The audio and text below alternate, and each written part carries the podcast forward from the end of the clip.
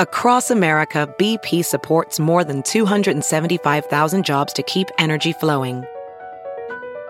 Jobs like building grid scale solar energy in Ohio and producing gas with fewer operational emissions in Texas. It's and, not or. See what doing both means for energy nationwide at bp.com slash investing in America. This week in China's history, Canton coup and what could have been for the KMT. Written by James Carter. Published in the China Project. Read for you by Kaiser Kuo. This week in China's history, March 30th, 1926. At dawn on March 19th, 1926, there appeared in the Pearl River off Whampoa, site of the military academy that was a key feature of the united front between the nationalist and communist parties, a gunship.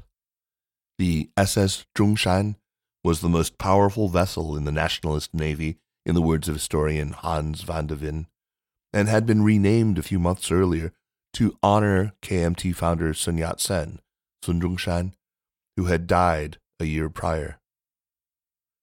That the Zhongshan was at anchor off Whampoa on March 19th is about all that is indisputable about the events surrounding what came to be known as the Canton coup.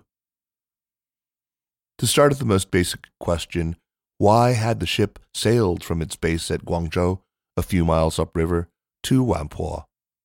According to the Zhongshan's captain, Li Zhilong, he had moved his vessel to Whampoa at the order of Chiang Kai shek, Jiang Jieshi, the nationalist commander in chief, who was himself at Whampoa. Jiang had requested the ship to protect shipping from pirates, some of which had attacked a foreign flagged vessel the day before and continued to menace the delta. Perhaps true, but the trouble was, Jiang, with the Zhongshan anchored near his offices in Whampoa, was not comforted by the arrival of the most powerful warship in the fleet. To the contrary, he was alarmed. He had not called for any warships to be dispatched to Whampoa. Or had he? The arrival of the Zhongshan set in motion a series of events that, though not high profile today, were as significant as any in shaping modern China's political path. At the center of the controversy was understanding why the ship had come. Chiang Kai shek's rapid investigation uncovered what he determined to be a plot against him, one that originated in the death of Sun Yat sen. The KMT had been, since 1924, in the United Front, an uneasy alliance with the Communist Party, and Sun was the only person with the connections and the charisma, and the motivation, to hold this alliance together. When Sun died of cancer aged just 58. The struggle to succeed him was in many ways a fight for the party's ideological direction, enabled by the ambiguity of Sun's politics, which enabled communists and fascists to coexist in his party. Both sides agreed that the top priority was unifying China after a decade of disintegration, usually called the warlord era. But beyond that, they shared little in common. On the right, Chiang Kai shek claimed to be Sun's chosen successor. On the left, Wang Jingwei lobbied for more influence. Jiang would later famously say that while China's external enemies were a disease of the skin, the communists constituted a disease of the heart, and barely concealed his mistrust and contempt for his supposed allies.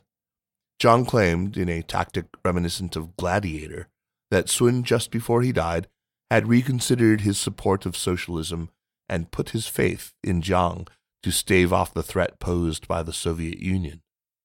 Wang Jingwei led a faction that was wary of Jiang's authoritarian tendencies. Supported by the Soviet Union, his left Kuomintang claimed to represent Sun's true legacy the two sides prepared for their northern expedition to unite the country, but also plotted against one another.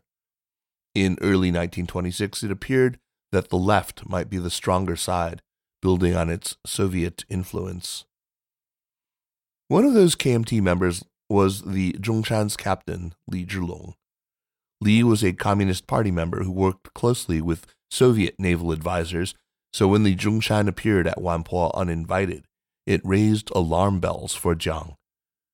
The alarm bells were amplified by a series of unusual phone calls from subordinates asking for details and confirmation of Jiang's plans and movements. Although the ship soon went back to Guangzhou, Jiang launched an investigation into just what had been going on. The investigation revealed a Soviet backed plot by the Communist Party. The Zhongshan had not come to fend off pirates, but to take Chiang Kai shek prisoner. Jiang would be taken to Vladivostok, the USSR's Pacific port, where he would be held until satisfactory arrangements for KMT leadership could be made. As I said, though, little about this event is agreed upon. In the PRC, the event is seen as a false flag operation orchestrated by Jiang so that he could eliminate the communist and Soviet elements in the party. In this telling of events, Jiang arranged for the Zhongshan to be dispatched just as Li Zhilong and others had claimed, but then denied it and used the ship's appearance to declare that the communists in the KMT were plotting his ouster. The discovery of the plot, including the rather far fetched notion that he was to be spirited away to Vladivostok more than 2,000 miles away by sea, was an excuse to launch his purge and cement his status as Sun's successor. Historian Yang Tianshi has offered another hypothesis, suggesting that neither Jiang nor the communists were plotting. Yang's theory can be summarized by one of my favorite maxims never attribute to malice what can be reasonably explained by incompetence. In his 1988 article, republished in English in 1991, The Riddle of the Zhongshan Gunboat Incident, Yang argues that miscommunications and ineptitude, fueled by some mid level score settling and paranoia, rather than high level scheming on either side, led to the deployment of the Zhongshan. But whether the ship was part of a plot or not, Jiang acted quickly to head off dissent in his ranks. He declared martial law in Guangzhou on March 20th and launched a purge of communists in the Whampoa Academy. Cadets loyal to Jiang, as well as nationalist soldiers, arrested the political leaders at the academy, including Li Zhilong. Several communist divisions at Whampoa were purged, and Soviet advisors were expelled. Although the United Front would continue until the Shanghai Massacre of 1927, the prospects of the KMT left never recovered after Jiang's Canton coup. It's, of course, impossible to speculate what might have happened had the KMT left remained a viable part of a coalition. In all likelihood, that ideological distance between the right and left would have eventually ended the United Front, and in any case, the Japanese invasion of the 1930s reshuffled the deck completely. Nonetheless, given the prominence Chiang Kai shek came to assume, the event that secured his role ought not to be forgotten. And the Zhongshan itself has a noteworthy coda. Serving in the Chinese Navy, she was sunk by Japanese bombs in 1938 in the Battle of Wuhan and remained at the bottom of the Yangtze for nearly 60 years. In 1997, the ship was raised and refloated, eventually taking its current place on the Wuhan waterfront as a floating museum. This Week in China's History is a weekly column.